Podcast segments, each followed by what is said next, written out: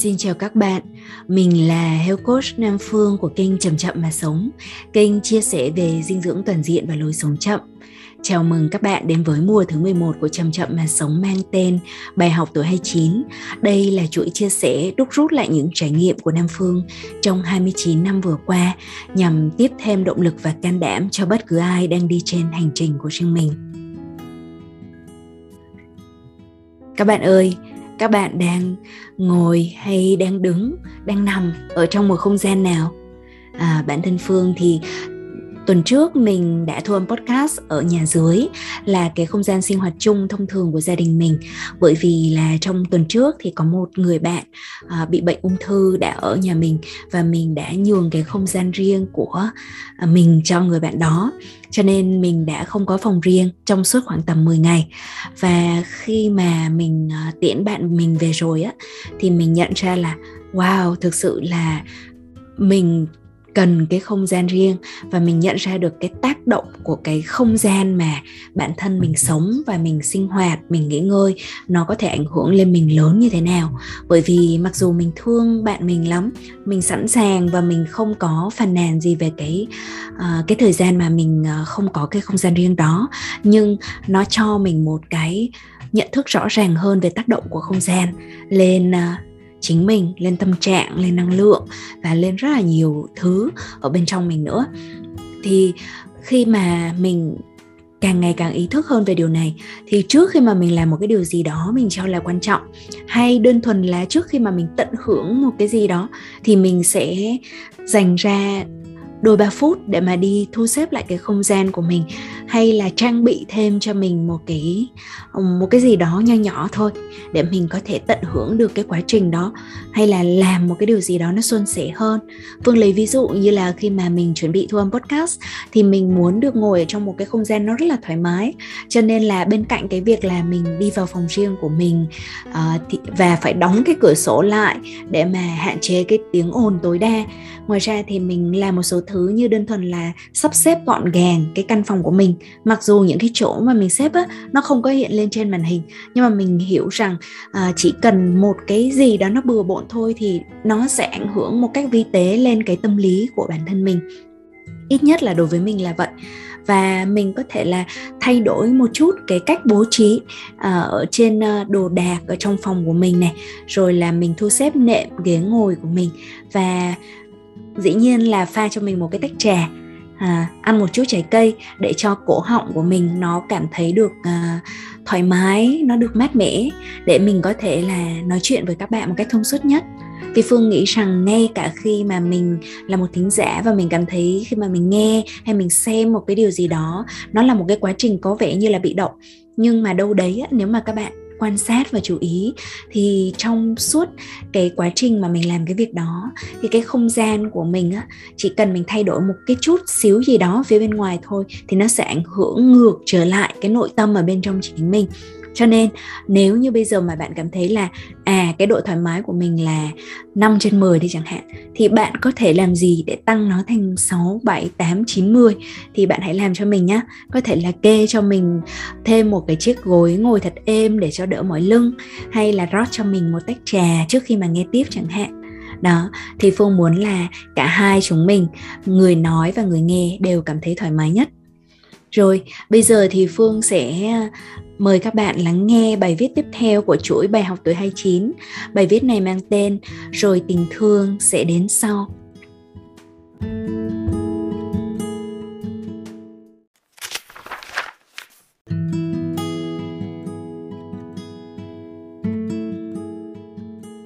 Rồi tình thương sẽ đến sau.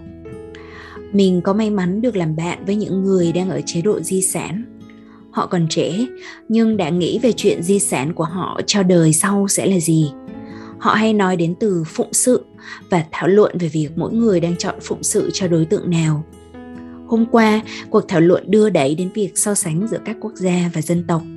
Một người chị kể rằng bạn bè của chị rất ngạc nhiên khi chị về nước vì nghĩ chị hợp với sống ở châu âu hơn chị cũng thừa nhận rằng rất nhiều lần chị nghĩ đến chuyện quay về châu âu, nơi việc tận hưởng thiên nhiên trở nên dễ hơn và lại có cộng đồng thân thuộc. Nhưng chị thấy thương người việt và muốn phụng sự họ. Chị bảo, ở châu âu đã có nhiều nguồn lực rồi, tại sao họ phải cần thêm một đứa như mình? Còn một người bạn khác thì nói rằng bạn có tình thương với dân da trắng Âu Mỹ vì qua gần chục năm du học ở các quốc gia đó, bạn quan sát thấy vị thế trên đỉnh thế giới của họ khiến cho họ chủ quan và bỏ lỡ rất nhiều thứ. Bạn cho rằng nếu họ được tiếp cận nhiều hơn với các quốc gia phương Đông, họ sẽ trở về và trở thành con người tốt đẹp hơn rất là nhiều điều này tốt cho cả họ quốc gia của họ và cho cả thế giới vì vậy bạn muốn trở thành cầu nối để nhiều người da trắng âu mỹ đến với phương đông rồi lại có một người anh khác có kinh nghiệm du học và làm việc ở cả hai châu lục Á, Âu thì nói rằng điều ngược lại cũng đúng. Nếu như người phương Đông có thể tiếp cận được với thế giới phương Tây với tinh thần học hỏi cởi mở, họ cũng có thể trở thành người tốt hơn rất nhiều. Thế rồi một người quay sang hỏi mình, còn em thì sao? Em có bao giờ nghĩ đến chuyện đối tượng phụng sự của em là ai không? Mình trả lời rằng mình không cảm thấy tình thương của mình nghiêng hẳn về bất cứ một nhóm đối tượng nào. Mình là người duy nhất không đi du học và không sống ở nước ngoài quá nửa năm trong cuộc nói chuyện. Tuy nhiên từ thời sinh viên, mình luôn tự tạo điều kiện để bản thân được đi, gặp gỡ và làm việc với những người bạn đến từ khắp nơi trên thế giới nhìn lại, mình thấy cuộc sống đã đưa đẩy đến cho mình tiếp cận với nhiều nhóm đối tượng, không chỉ khác biệt về địa lý, truyền thống văn hóa mà còn khác biệt về giới tính, độ tuổi, mức sống, giới hay ngành làm việc. Chưa dám nói đến phục sự theo hướng cao cả, quên mình. Mình nhớ lại thời điểm bắt đầu chọn đối tượng phục vụ khi mới bắt đầu làm nghề health coach thôi. Mình được dạy rằng tốt nhất là nên chọn một nhóm đối tượng ngách nho nhỏ, cụ thể để phục vụ như vậy, quá trình từ marketing, truyền thông, bán dịch vụ sẽ thuận lợi hơn vì có thông điệp rõ ràng hơn. Sản phẩm dịch vụ cũng sẽ trở nên chuyên sâu hơn, dễ gắn mình với một từ khóa cố định hơn. Mình hoàn toàn hiểu lý do vì sao mọi người thường được dạy như thế này và cũng không phủ nhận hiệu quả của nó. Thế nhưng lúc mới bắt đầu, mình không thể hình dung nổi một nhóm đối tượng nào mình sẽ thấy đồng cảm nhất. Bản thân thì luôn thấy mình đứng ở giữa cách cực đông và tây, già và trẻ, nam với nữ, chuyên nghiệp và nghiệp dư. Cuối cùng, mình quyết định một cách bản năng. Phát thông điệp mà mình thực sự muốn nói trước, kể chuyện của mình, rồi từ từ xem ai tìm đến thì đó sẽ là đối tượng của mình và cách nghĩ đơn giản này khiến mình được chân thực là mình mà không cố bóp mình xây dựng hình tượng cho phù hợp với thị hiếu của một nhóm đối tượng nào. Qua nhiều năm, mình nhìn lại thấy không hối hận vì lối tiếp cận này. Dù nó không cho mình hiệu quả tài chính cao, nhưng lại cho mình dịp học hỏi liên tục từ rất nhiều nhóm người với đa dạng độ tuổi, giới tính, nhóm ngành, địa lý lẫn tâm lý.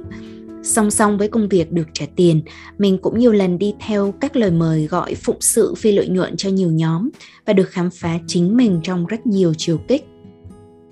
Mình kể với các bạn mà đã trò chuyện với mình như sau. Thậm chí có rất nhiều nhóm em không muốn phục vụ tí nào, ví dụ như là trẻ con. Thế nhưng vì hoàn cảnh này kia mà em lại được cần đến. Ban đầu em không thích các em ấy, thấy trẻ con phiền phức kinh khủng, nhưng các em lại thích em đi theo em Thế rồi trong lúc hỗ trợ các em, em bắt đầu lắng nghe và hiểu câu chuyện gia đình của các em ấy. Nhiều em đã rất thiếu sự chú ý của cha mẹ hay đã đau khổ vì cha mẹ ly dị. Từ đó tình thương tự nhiên nảy sinh. Tương tự, dù ban đầu cảm thấy không thoải mái, mình đã học được cách hiểu hơn và thương được các nhóm ngành như doanh nhân, y bác sĩ, bà nội trợ, người làm sáng tạo, văn phòng, freelance, thầy cô giáo, nông dân. Đặc biệt là khi phục vụ y bác sĩ, mình được dịp hiểu hơn về hoàn cảnh làm việc của bố mình. Mình hơi xúc động khi kể đến đoạn này. Em thấy rằng ngày xưa mình đã tự dựng lên trong đầu những câu chuyện tối tăm tiêu cực về bố. Em chỉ thấy bố trong một vai trò là người chồng thôi và thấy bố rất tệ. Nhưng sau này khi được nghe các lời chứng thực về bố trong vai trò người bạn, người thầy dạy, người bác sĩ, em mới biết bố em đã rất tuyệt vời. Chính vì lẽ đó em chỉ thấy riêng việc dám đi vào ngành y thôi đã rất đáng để cảm phục. Nói đến đây, tự nhiên có gì đó trong mình vỡ thêm ra. Mình nhận ra một bài học từ chính trải nghiệm của mình. Không cần phải lựa chọn ai ta thấy thương rồi mới phục vụ, ta có thể cứ phục vụ rồi tình thương sẽ đến. Vì sao lại vậy? Vì ngay cả khi ta cảm thấy miễn cưỡng, nhưng trong quá trình phục vụ ta sẽ có dịp lắng nghe và quan sát. Và nếu cởi mở đủ để lắng nghe và quan sát thêm, ta bắt đầu hiểu họ. Ta sẽ thấy bản chất của họ lớn hơn rất nhiều so với câu chuyện định khuân ta có về họ lúc ban đầu. Định kiến hay phán xét với bất cứ ai là vì ta đã không chịu nghe, không chịu hiểu. Nhưng một khi đã nghe, đã hiểu thì tình thương sẽ nảy sinh một cách tự nhiên nó không cần có các bước ta phải thuộc. Nhưng nếu như có các bước, thì chỉ cần động lại trong ba từ khóa. Nghe sâu, hiểu thấu, thương nhiều. Đối với những người bình thường không có sẵn tấm lòng cao cả, tình thương yêu sẽ đến như kết quả của một loạt các hành động. Mà trước hết là hành động lắng nghe, rồi tình thương sẽ đến sau.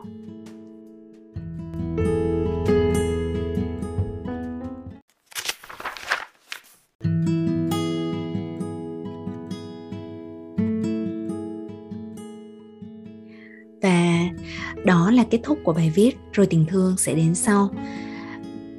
Ở bài viết gốc thì phương minh họa cái bài viết này bằng hình ảnh của hai em bé ở trong trại hè trại đồng xanh mà phương từng uh, hướng dẫn từng giúp phụ trách. Thì uh, hai em bé đã cầm lên một cái lá mà ghi ở trong đó cái chữ là con thương cô hay là con yêu cô con cảm ơn cô thì khi mà phương nhớ đến thì phương thấy rằng cái kỷ niệm này nó nó là một trong những cái minh họa cho cái mà mình đang cố gắng diễn tả.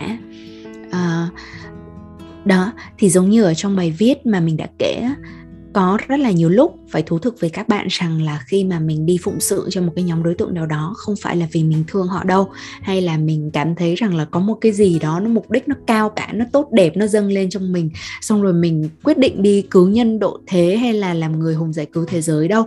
Mà bản thân mình đôi khi mình cũng xuất phát từ những cái động cơ rất là cá nhân thôi. Ví dụ như là mình uh, mình thích uh, giúp đỡ nhưng không phải là giúp đỡ cái đối tượng đấy mà giúp đỡ một cái người bạn đã làm cái dự án đấy chẳng hạn. Hay là mình muốn đi kết nối với mạng lưới nào đấy những uh, người cùng nghề nghiệp hay là những người mà mình mình thấy rằng là mình muốn làm quen à, cũng có những cái lúc mà mình đơn thuần là mình muốn có một cái trải nghiệm cuộc sống cho nó đỡ buồn chán thôi.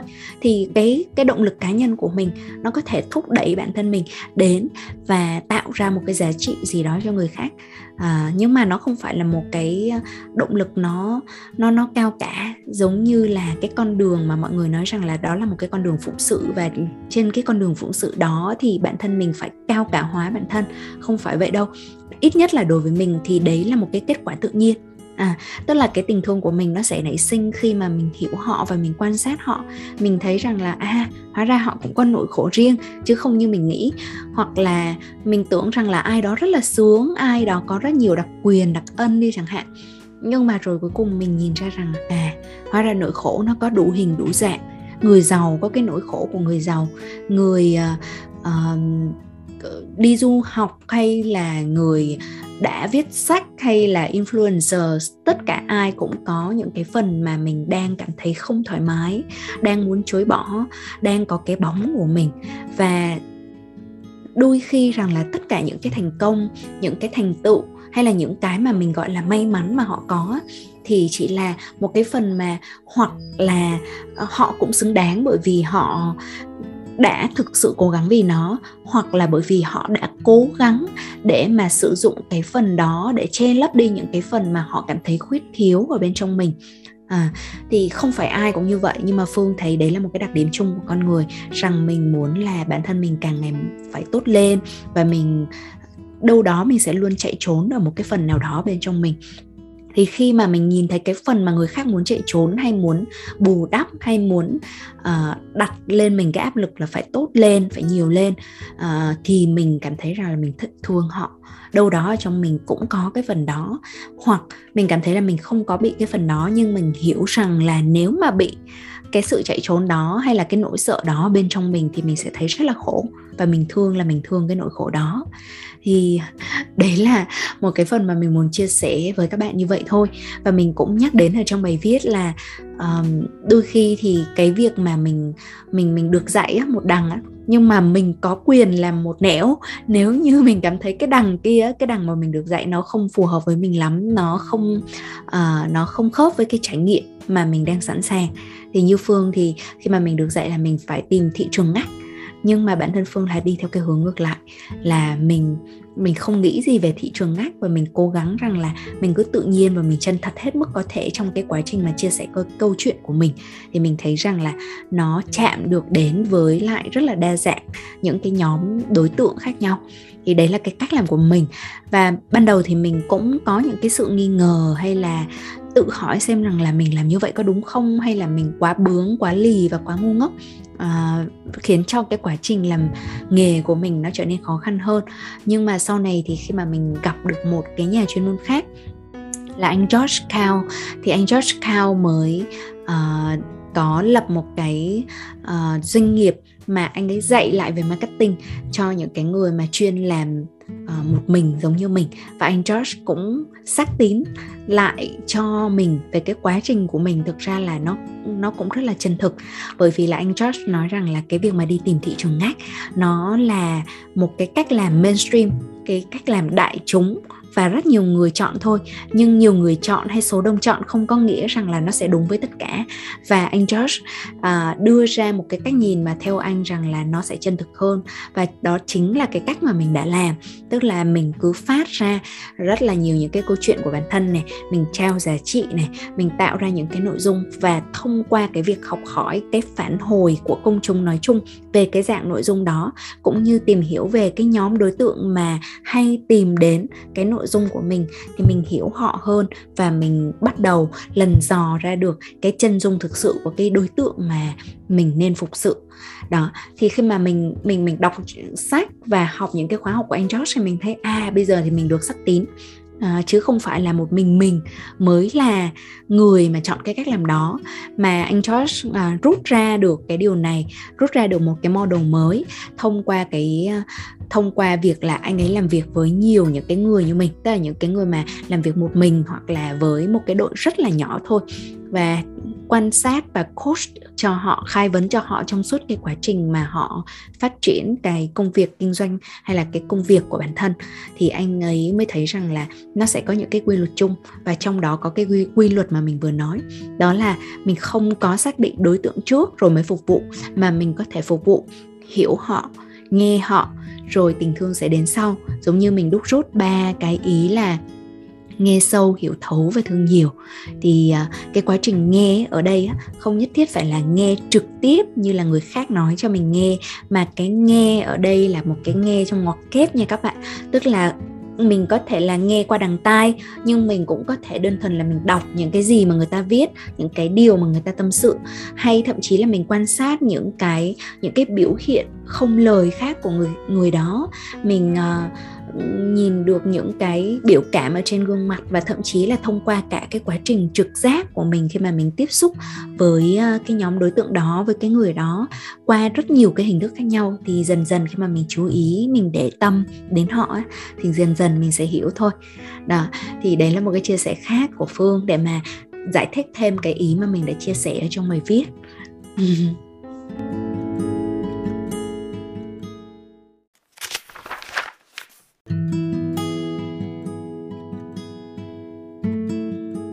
rồi các bạn có đang cảm thấy thoải mái hay không?